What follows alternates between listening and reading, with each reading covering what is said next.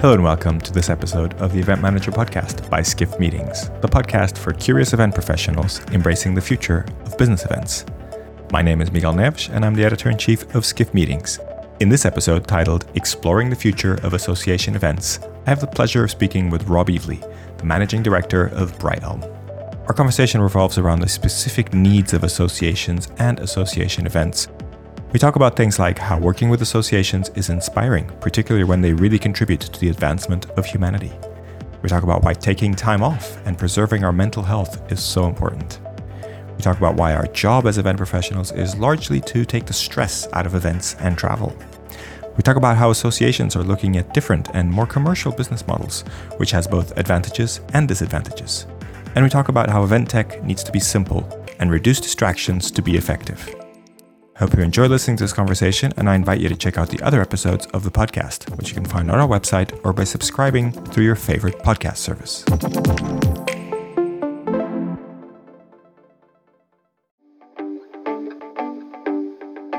And now for a word from our sponsors PHL Life Sciences, a division of the Philadelphia Convention and Visitors Bureau. Host your convention or trade show in Philadelphia, one of America's leading life sciences hubs. PHL Life Sciences, the first and only CVB division of its kind, will connect you to the professionals at the forefront of your industry and to a culture you can only find in Philadelphia. A city known for its rich history that's forging a bright future, Philadelphia challenges the expected and defies convention. A world of discovery is waiting. Visit phlife.com to learn more.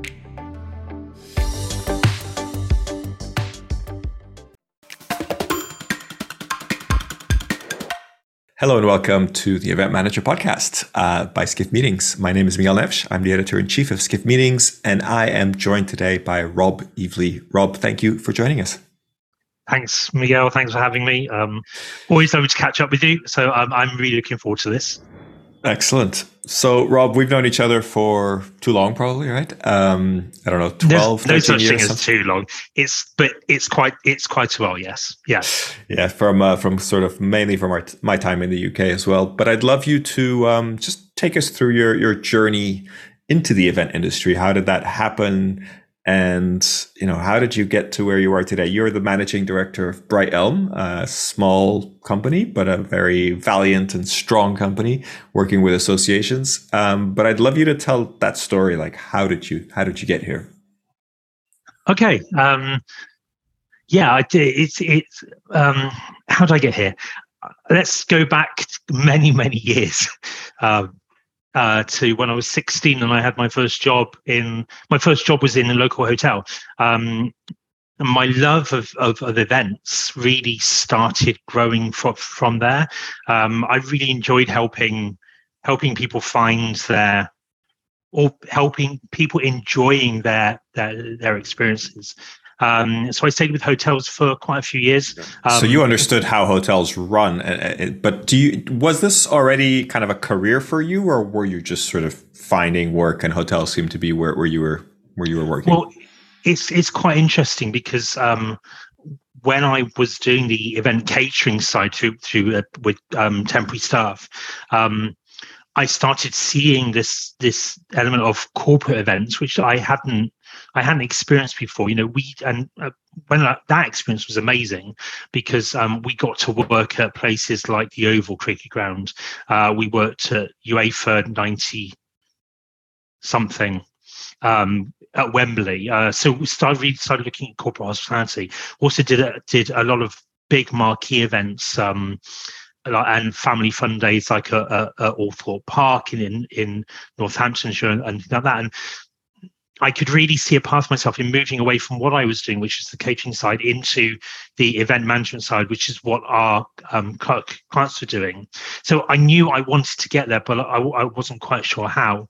Um, and then um, then I changed a bit. Um, I had obviously a strong hotel background, so I decided to go and work in central reservations for a bit for Forte Hotels. That's original Forte Hotels, not RF hotels as they are now. So I started doing some. Um, I was a team manager in reservation centre then, so kind of understood about bedroom booking, things like that. When I started there, I was shown an induction video of the Cafe Royal.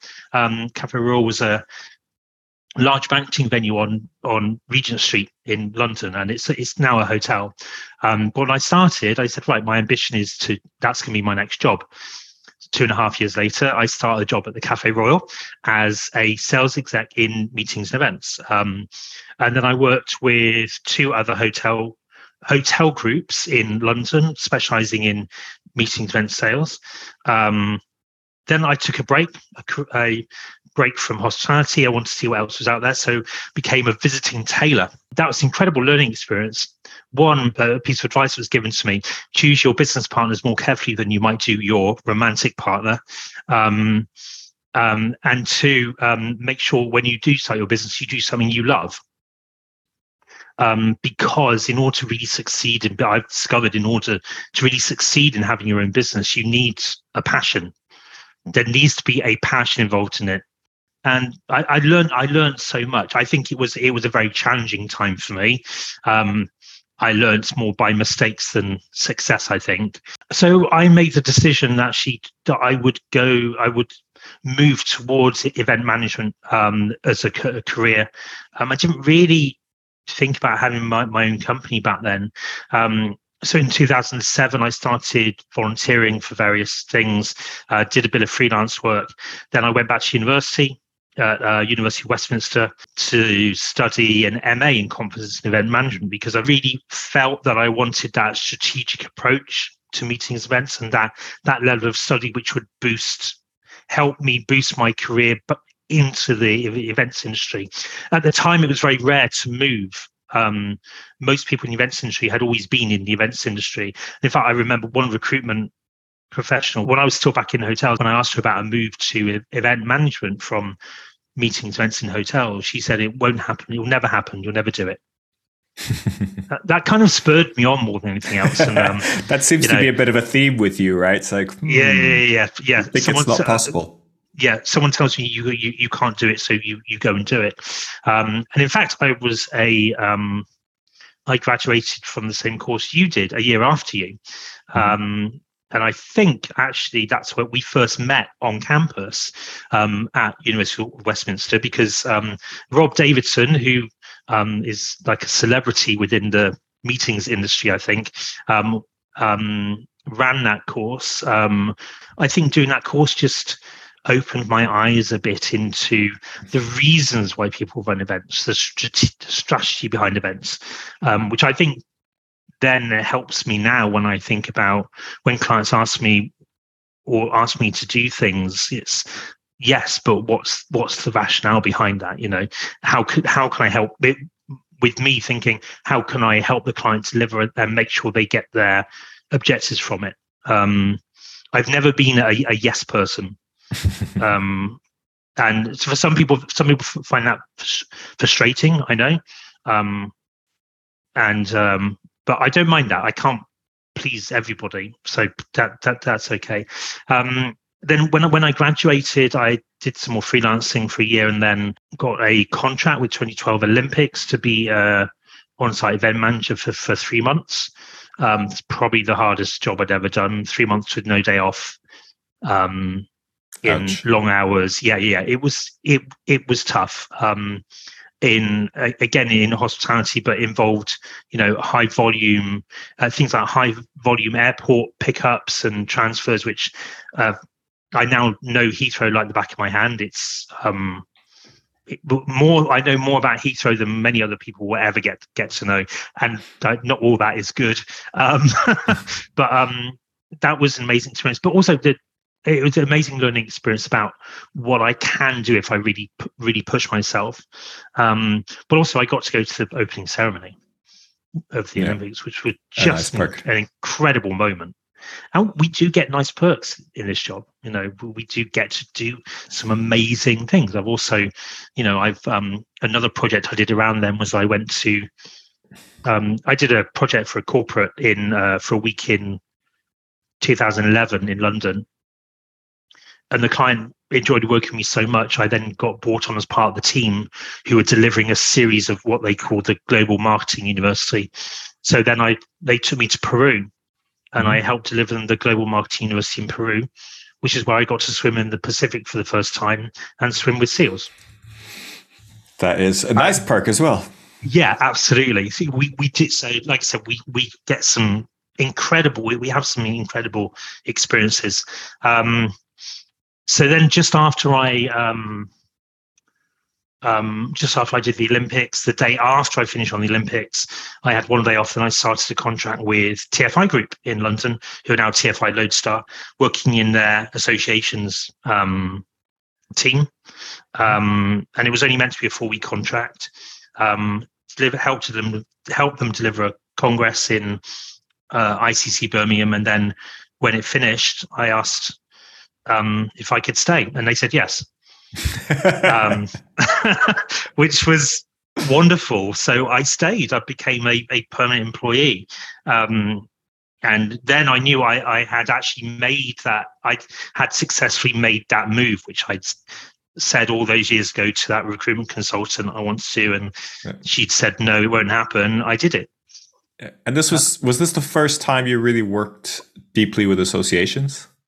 Um, I've been working with associations on and off for that since 2007, doing various different things. That was the first time I was in a dedicated associations team. And that is really a main focus of yours now, right? Like since then, would you say? Um, yeah, well, it's pretty, I would say yes. Yes, it is a focus. Um, and, and really now in, in Brighthelm, it's it's it's the only thing we, we, we do. We only work with with associations. Um, when I left TFI, I went to work for American Express for a little uh, for eighteen months, uh, which was seeing a different side of of congresses because we were working for a, a, pharmaceutical client and we were their their congress logistics team. Um, so I spent over the course of 18 months in total, I think I spent about three months in the States, um, mostly on seven to 10 day stints, um, looking at look, really offering um, de- delegate support to a, a, major pharmaceutical. So I got to see the Congress from the sponsor side, if you like. Um, which is also opening. So it's it's all been related to congresses and associations.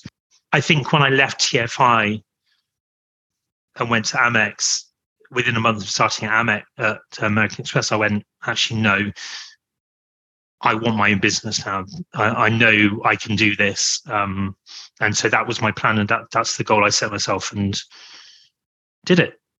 Yeah. So just like that. But tell me about this focus on associations. Why is there a like a personal choice that you prefer the way associations run things? Is it a financial decision? Why why this focus on associations?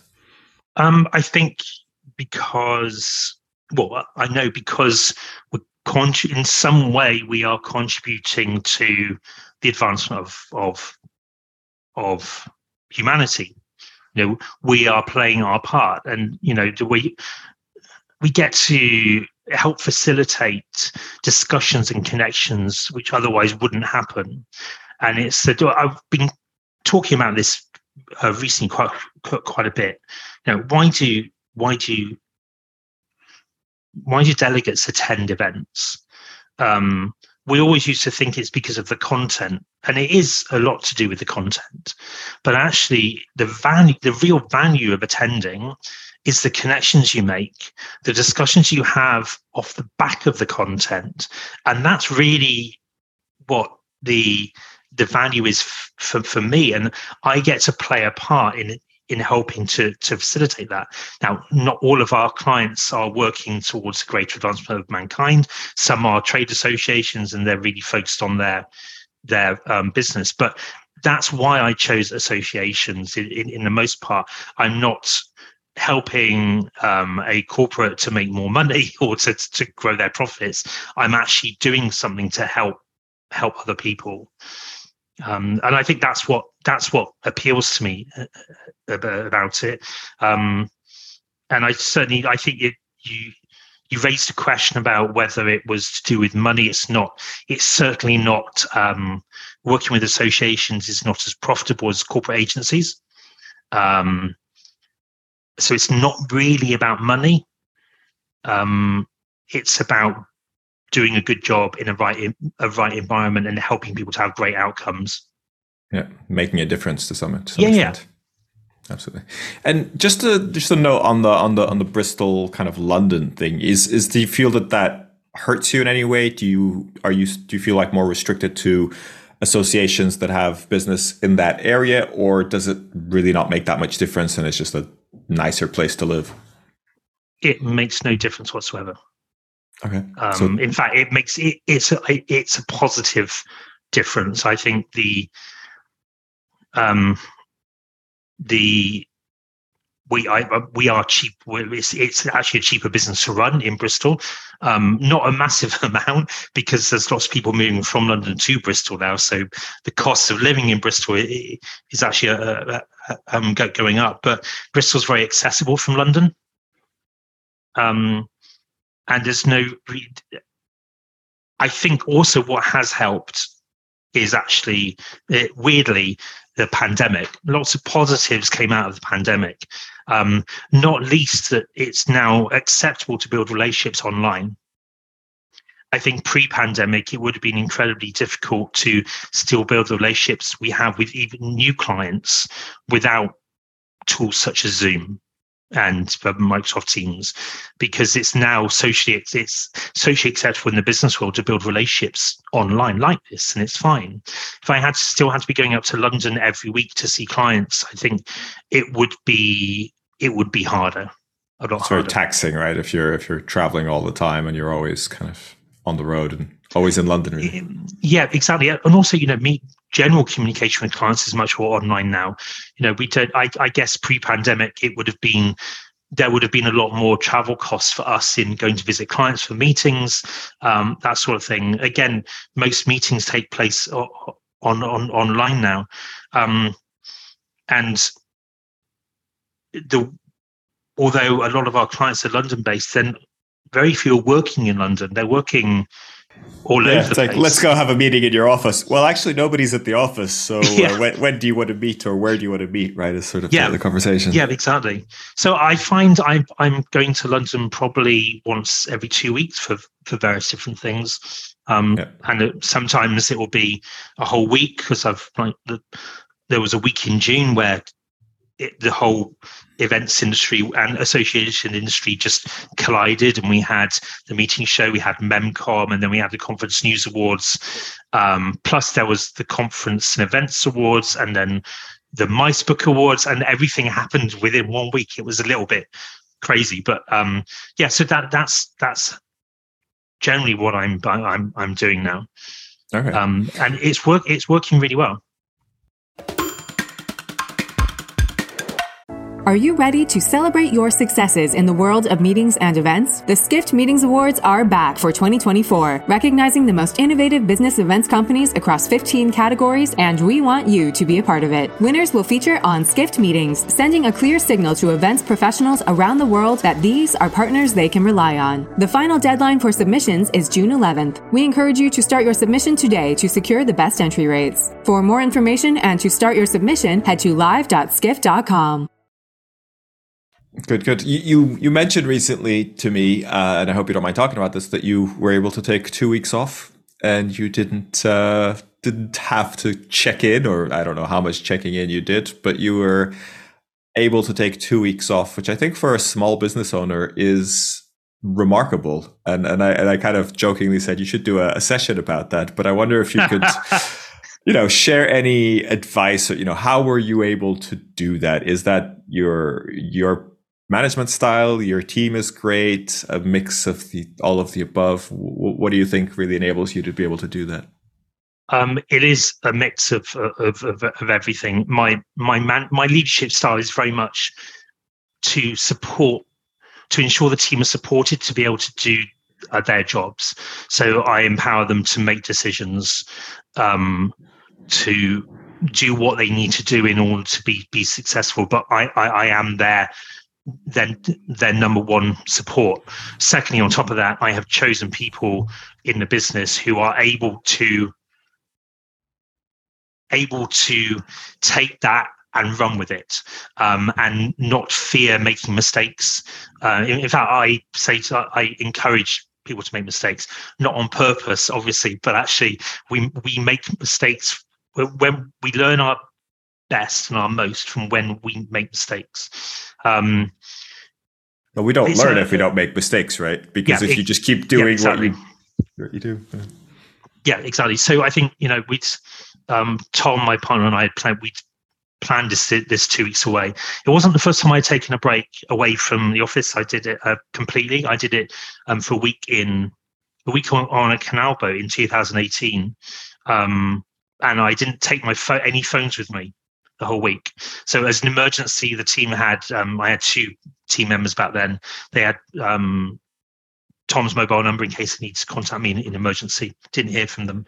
Um, when we were away in May, we didn't hear from the team at all. I didn't check my emails once. Um, I had my laptop with me just in case, but it stayed in my suitcase.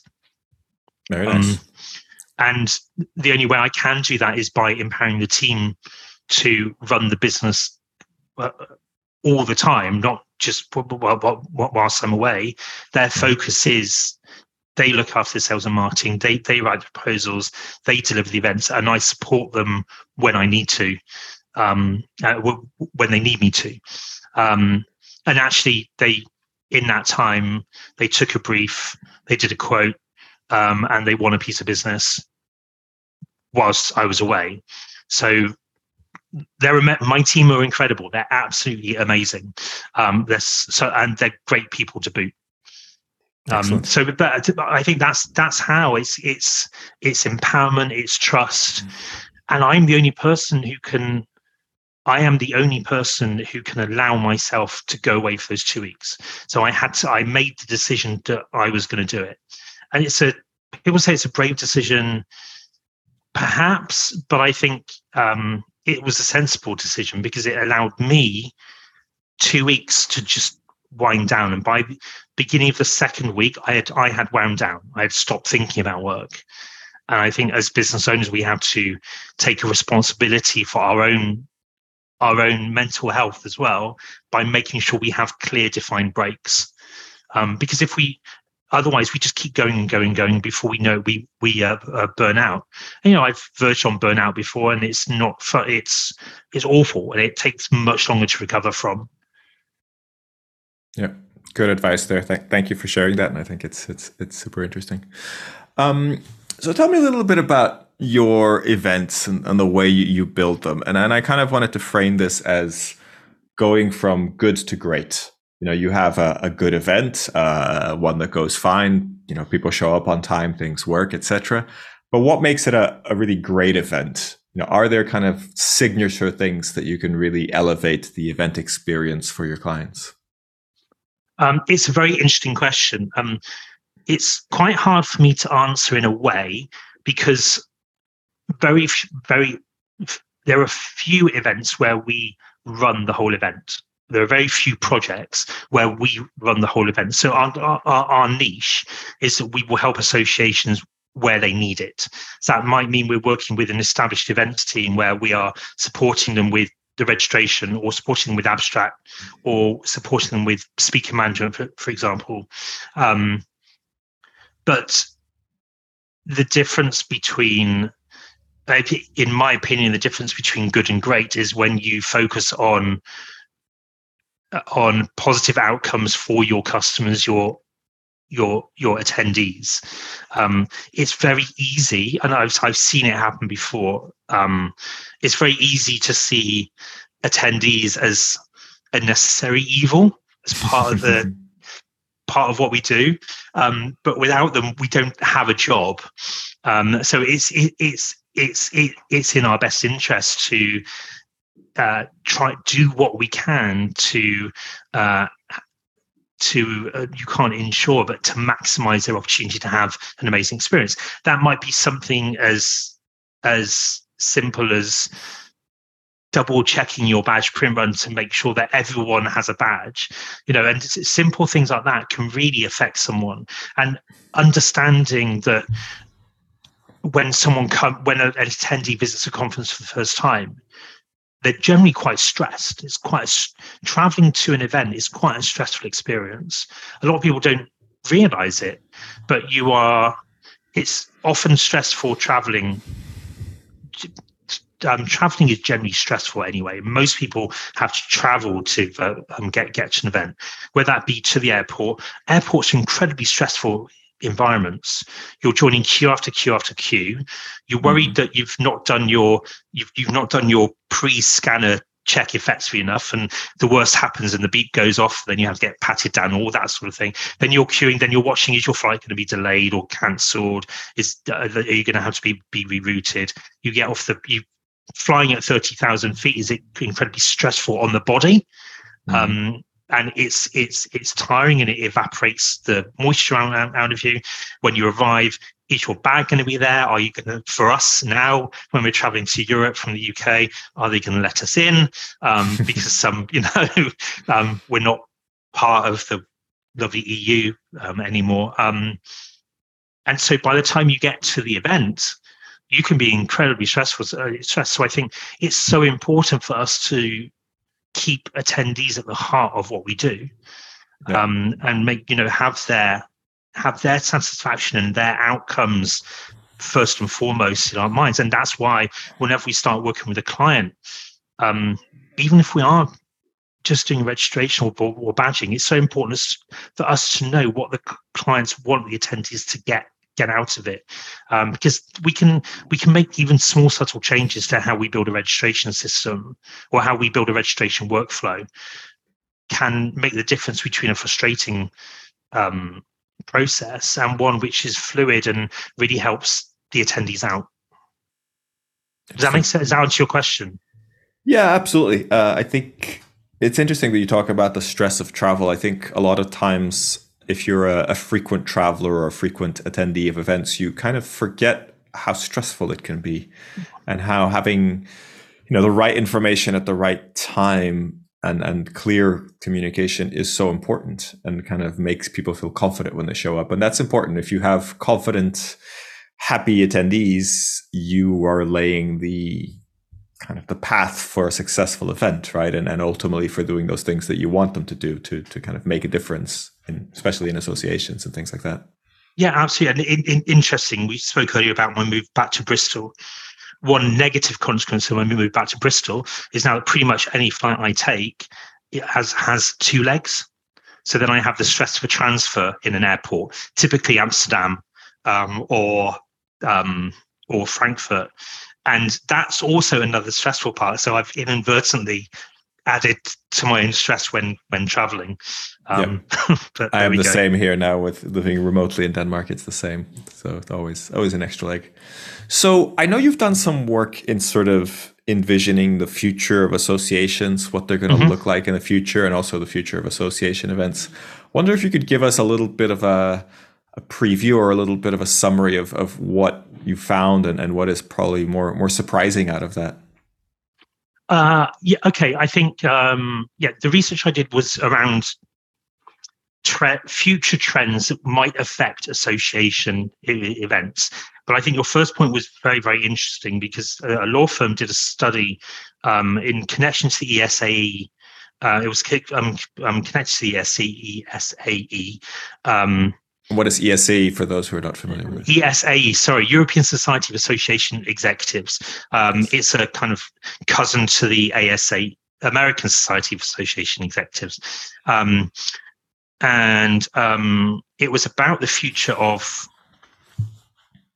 the future of associations and actually is the voluntary method um, is a method of engaging volunteers to run associations the correct way to go because um, actually often a volunteer board can really hold back the progress of, of, of, of, associations should associations be in fact corporate bodies because um, it will allow them to adapt to commercial it would allow them to adapt commercially much quicker. And there's a whole there's a whole question over the future model of associations. And if that is the way forward where's the the governance. Fascinating. But sticking with the events um, i looked at so once what I realized was that there was a lot of study um, um, in the events industry of the future of events, but we tended to ask event managers about the future of events. And it's a bit like the tail uh, wagging the dog. Actually, mm-hmm. what we probably need to do is some external looking uh, to see what influence what's happening in the rest of the world that might influence what we're doing. Um, so, for example, I looked at, at, at business travel, um, and there's and there's lots of conflicting research and all the all the elements I, I looked at. But uh, business travel, uh, um, a lot of people now don't want to travel for business. Um, they like staying home. They enjoyed their, a lot of people enjoyed their pandemic time where they were at home with their families. They didn't have to travel. They didn't have to go. Now, I, I think we're in a bit of a live bubble at the moment. We've been through a virtual bubble. We're now in a live bubble where people are coming back together again. It will set. I my predict, and it's recorded now, and you can come back to me in the future and say you predicted this and it didn't. It didn't work out. But um, I predict that it will balance somewhere in the middle, still with virtual and uh, and uh, live attendance. But you know, the business travel industry is predicting a continued rise back to pre pre pandemic levels.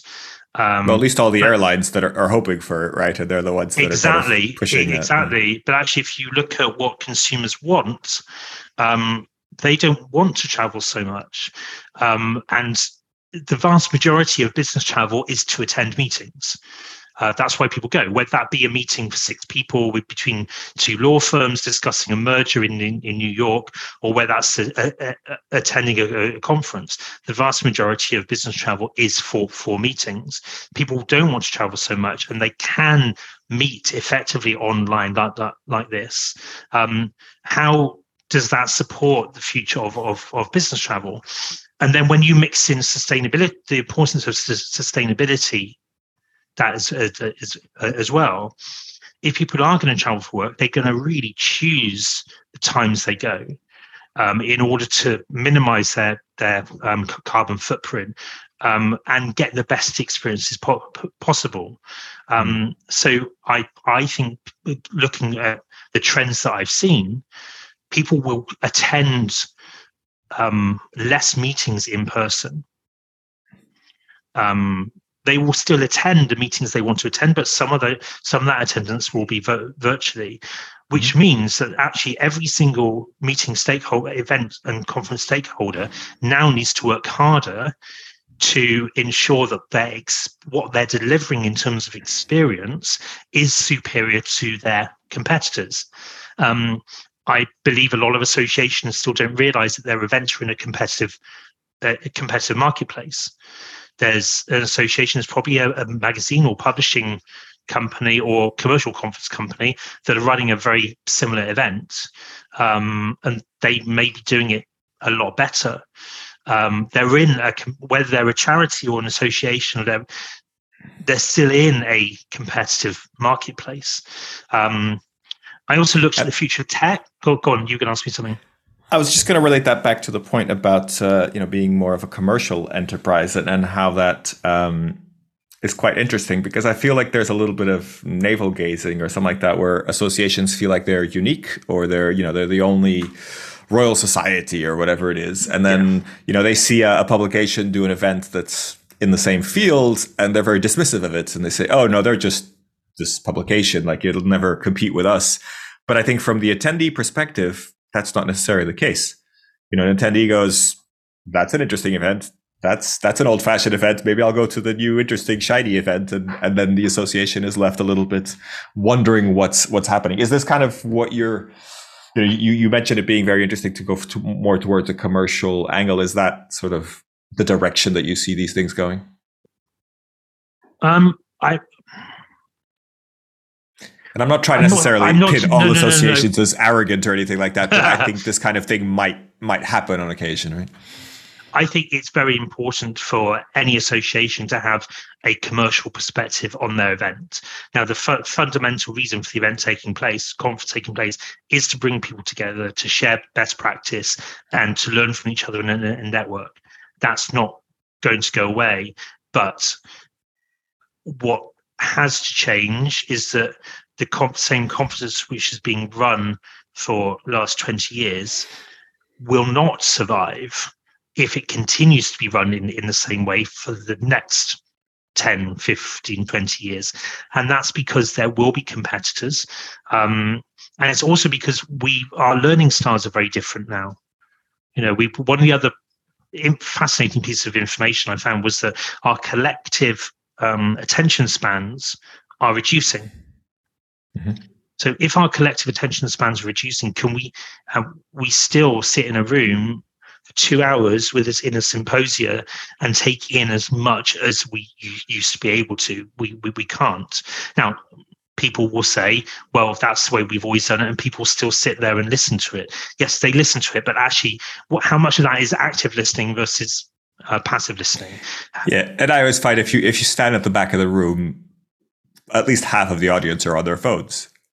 Unless Nowadays, you know, yes. unless you have some amazing speaker delivering a, a very, you know, a, an outstanding presentation, the, the the faces, people's faces are lit up with the light from their mobile phones. Yeah, so if the value, so, so then if, if the value of attending an event is the the discussions you have around the content about the, the, the people you meet and the main content itself, well, what's that say about how we deliver the content you know um, should for w- w- one example of, of something i've i've seen i've not not been involved in is that the majority, majority of content was delivered online in advance of an event. Yeah. And then the end of the event is where people come together to discuss it. Um, that's that's fascinating. Um, the other thing is um, something I'm working on a, um, a, something I'm working on at the moment with um, one of the events industry trade shows is the format of the discussions when you bring, bring people together. So we're discussing um, the challenges that associations have vary significantly. Actually, why don't we create a session where the association this isn't new you you this isn't a new idea but create a session where rather than come in and listen to panelists discussing their experiences actually bring small groups of people together to choose choose the topics on the day have a leader mm-hmm. who can then facilitate discussion around those those topics because when you are um, a group of 200 and you're listening to a panel of four, you're still quite got yeah, that panel of four have still got quite got a narrow range of experiences. Actually, if you put yourself on a table of 10, and then you've got 10 experiences of the, the, the same topic. Um, mm. And um, it's, it's it's things like that which can be applied, which means you you're not sitting there listening to that one one to many single yep. single flow. I guess the ultimate model there is the is the unconference, right, where you go for the complete crowdsourcing of, of the content. But so my feeling is that we stick to you know keynote, keynote, coffee break, breakouts, formats, um, because we're afraid to take risks, and because in terms of marketing. That makes sense to us. You know, you market the keynote, you market the big opening, is do you feel the same way that that's why I would say the majority of, of events still follow relatively traditional formats? When we sit on boards, we are we become uh, rep- representatives of the, the, the membership. Our job is to ensure the um, the future success of the, the association um, as such, unless we are, uh, as board members, facilitated very well, there's a, a, significant danger, and I've seen it on the boards which which I've sat on, that everyone becomes so risk averse that nothing ever happens, and nothing ever nothing ever changes, changes, right? It's yeah. just a and that's the that's the um, that's the advantage that commercial the commercial sector has on association sector is it doesn't have that break or it doesn't that's not that's not true. It doesn't have that much as as much of a break. Um, it will have a break in that you know the conference director will be deciding the program will be deciding out what, what's important. There will be a director above them going okay but is it still profitable? Because that's what they're they're they're, they're focused on. Um, the it's about skin in the game isn't it? I think when it's, yeah. it's commercially driven you're sort of everybody's got a bit of skin in the game and you have to make yeah. those choices and make those decisions so yeah, yeah, we there's when when you apply that risk aversion, every it, there's a danger that everything just stops, innovation stops. And I to your to your point about marketing, I don't agree that a keynote is a draw for a conference. Um, because most keynotes aren't that great. There's a few, there's a few re- really, really good ones, but they're often they they they're often someone who is known to a member of the board who's gone, oh, they'd be great, and or they have a good experience being a keynote. The only thing as a keynote, necessarily, I don't necessarily think that a keynote makes a good keynote. that sounds that might sound odd, but actually, someone who's experienced at drawing a crowd doesn't necessarily um, mean they are a good speaker and they, they, they, they, they are, are engaging. Um, again, I come back to this idea of what's important to the attendees, not important to the board. And that level of insight is what is most most important, um, keeping the needs of the attendee at, at, at, at, at heart. Yeah. What about the, the celebrity keynotes? And I mean, we've both seen examples. I think Confex has done this a number of times where they'll take some kind of TV personality uh, and, and, kind of put them on a stage at, at, a, at, an industry trade show. And, and it does draw a big crowd. Um, do you think that works? Is that something that you ever do or see with, with the association clients that, that you work with? I'm I think I'm a little um oh what's the word? Let's use the word doubtful because I can't think I'm thinking of another one. Do people go to do people go? I'm not going to name any trade shows here. Um, I'll beat people, that out, shall I? um, do visitors go to a trade show to see a celebrity speaker, or do they go to a trade show because they want to go to the trade show? Um, and I, am a firm believer that it's the latter rather rather than the former, because actually, what has Seb Coe got? Let's use Seb Coe as an example, because I know he's been um, a speaker. Um, what has he got that will benefit? What does he have that will benefit the events in, in industry to make him a draw for people to to attend? Skeptical. That's the word I was looking for. Skeptical. Um, if we really thought about it, isn't the main reason why people attend these events is to meet with suppliers. Mm. Um, I mean, trade shows is another whole another whole topic, another whole um, couple of, of hours conversation. Because what's yeah. the purpose of a trade show? It's to meet with new suppliers. Well, hang on a minute, the internet can do that.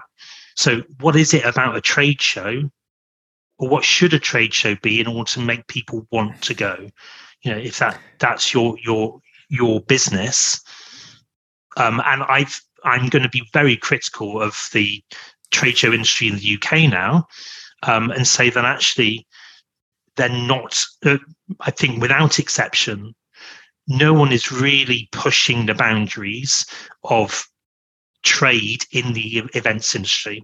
No one is really out there going, okay, I get it. This is what you need. You need to meet people. You need to network. It's all mm. about, it's still all about shell scheme and stands. That's the fundamental purpose. And I think there are some very good things about the trade shows in the, in in in the UK, but if it's still fund, fundamentally based on that, but the industry, the events industry has has has moved on, but the trade show haven't. So I find that very challenging, and it's um, I think as uh, but um, across the world, trade shows have an opportunity to modernize and come up with a new model of working, but they have to be brave in order to, to do it. Yeah. No, I've seen some interesting examples of sort of the the festivalization of trade shows and mm.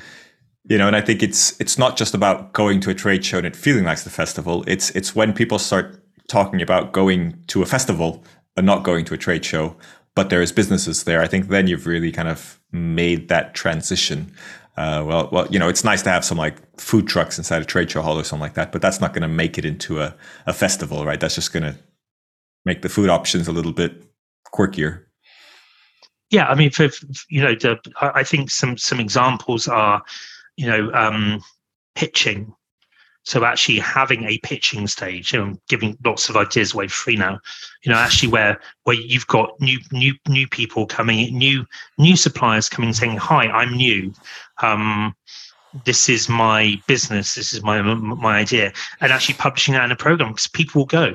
But event um, event buyers event stakeholders they need new new um, original ideas in order to either implement or sell to, to, to their clients but again this i think perhaps this is a problem the other way around where associations may do well at is they don't need to make money out of it the problem with commercial companies and that sort of scenario is that they need to make money out of it Mm-hmm. And a lot of the new businesses and startups, they don't, and they don't have massive amount of, of marketing spend, but it's yeah. such an opportunity. Yeah, very interesting challenges. So, want to get to one last kind of area, which is technology. You mentioned that mm-hmm. you work with technology. Um, how do you see the future of sort of event technology? Uh, and I guess maybe kind of like in the short term and in, in the long term future. Um, okay, short short term. Uh, very interesting. There's been some some a couple of po- Julius Solaris has made a couple of posts recently on current things going on in in, in event tech. Um, I do see a lot of event company uh, event tech companies who have kind of um, evolved a lot or grown substantially over the last couple of years now really struggling because they grew un, in a in an un, unsustainable way. Um, and I think the next couple of years will will start to prune some of the tech which perhaps wasn't solutions focused and was a bit gimmicky.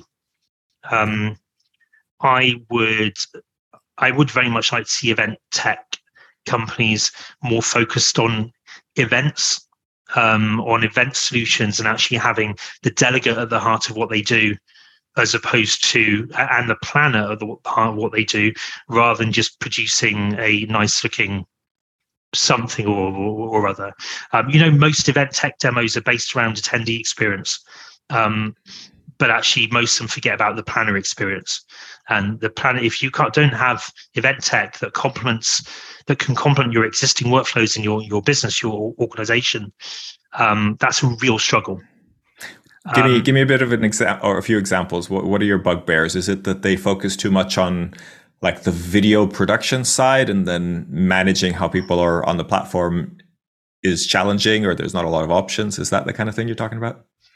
Um, the sort of uh, well from, from from from both perspectives.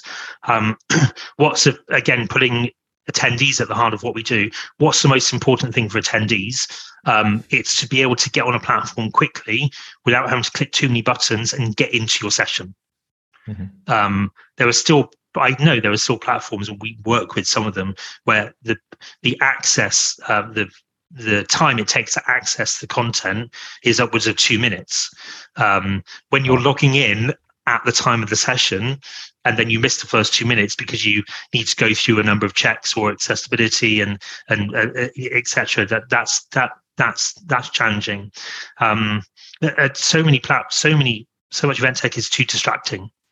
You know, yeah, yeah, you can do this, you can do that, you can do this, you can do that. Oh, fantastic. Actually, most attendees just want to get on the platform, see a session, ask a couple of questions, and leave that is what most wants to do, and uh, it, it's it's amazing how many barriers they have to um, doing that in in some some instances. And is um, that the issue that then they you can't switch everything else off, or it's hard to kind of sometimes it's it? really difficult to to to manage those the, the those um, distractions. Um, I think I would I would like to see, I'm not sure we are going to see, but I would like to see specialisms. I would like to see companies developing software, uh, one part of their software to a very high standard um, and not trying to diversify too much. So uh, recently, one of the, the UK, well, mostly UK based uh, tech providers, I was having a conversation with the MD, he was saying, oh, yes, I'm going to develop an abstract submission process next. And I said, well, why, why do you want to do that? Um, he said, well, because customers need it. And I said, no, they, they don't. They don't need another abstract submission portal. There's loads of abstract submission software.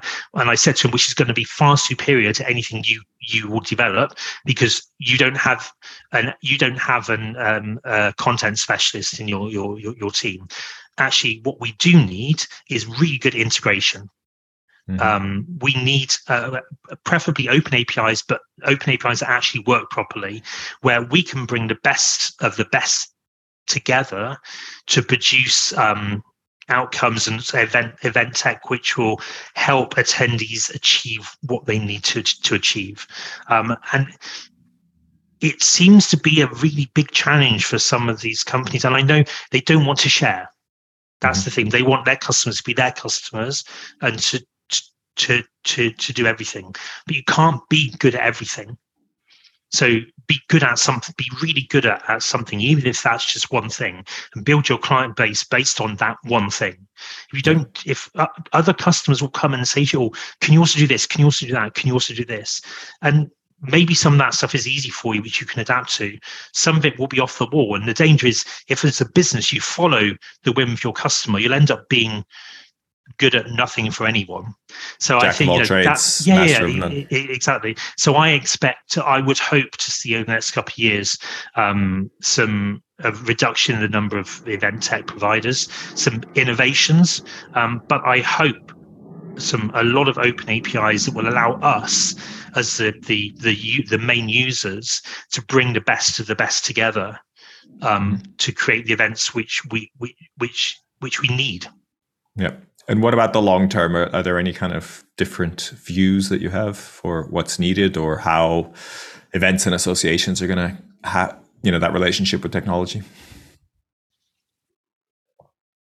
Nothing more than I've said. I think. I think you know this this idea of allowing allowing collaboration with your competitors. Mm-hmm. Uh, that's a hard. That's a very hard pill to to swallow. Yeah. Um, very very hard. But I I don't I can't see it evolving uh, um, any other way. And I think just continuing to provide accessible solutions to content.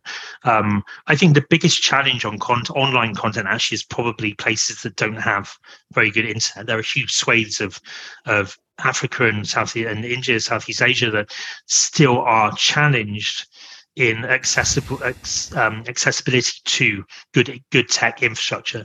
Um, that's both from an internet connectivity perspective and also hardware too. Um, and so, continuing to develop solutions which require less and less bandwidth um, will be important, I think. Interesting. Yeah, definitely very interesting for for the more international uh, events and mm. associations. Rob, Absolute pleasure. Uh, thank you for being with us. I'm going to uh, ask you the last question, which is the one we ask at the end of our podcast to all our guests, and it may be a bit of a surprise. But uh, I'd like you to recommend someone else uh, who should be on the podcast. Another uh, podcast guest can be absolutely anybody inside or outside the event industry, as long as you feel that it's someone who the listeners who are planners, event professionals, etc., would be interested in in hearing from and maybe you know having a different view on something. Uh, wow, God, that's a hard one. Um, my first thought would be Sam Allen, but you may have spoken to Sam already. We had Sam on the show, yes. Okay. Um, Anybody new that's come into your world that you think would be a you know a different voice or something interesting for, for our listeners?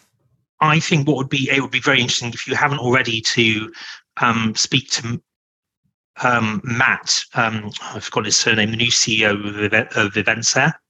Mm-hmm. Um, Matthew talk- Donegan Ryan. Yes, that's it. Um, I met him at IMEX.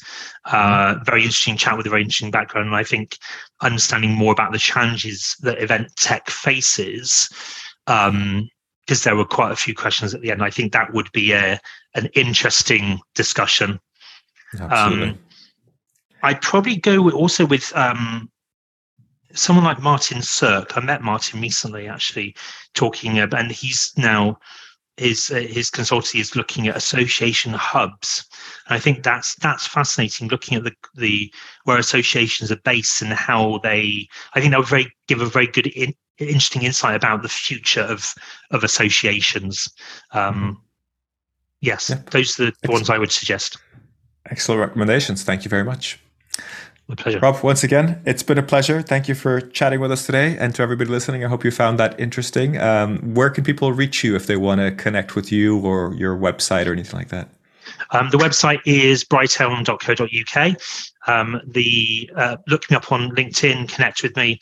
Um, I'm more than happy to connect anyone in the, the the, the industry, and I love I love chewing the cud. Um, so um, it's uh, it's uh, I, I I really enjoy helping people solve problems. So if you have a problem, come to me. I'm happy to discuss it with you. It doesn't always have to cost money either. Excellent. Be careful what you promise. Thanks, Rob. It's been a pleasure.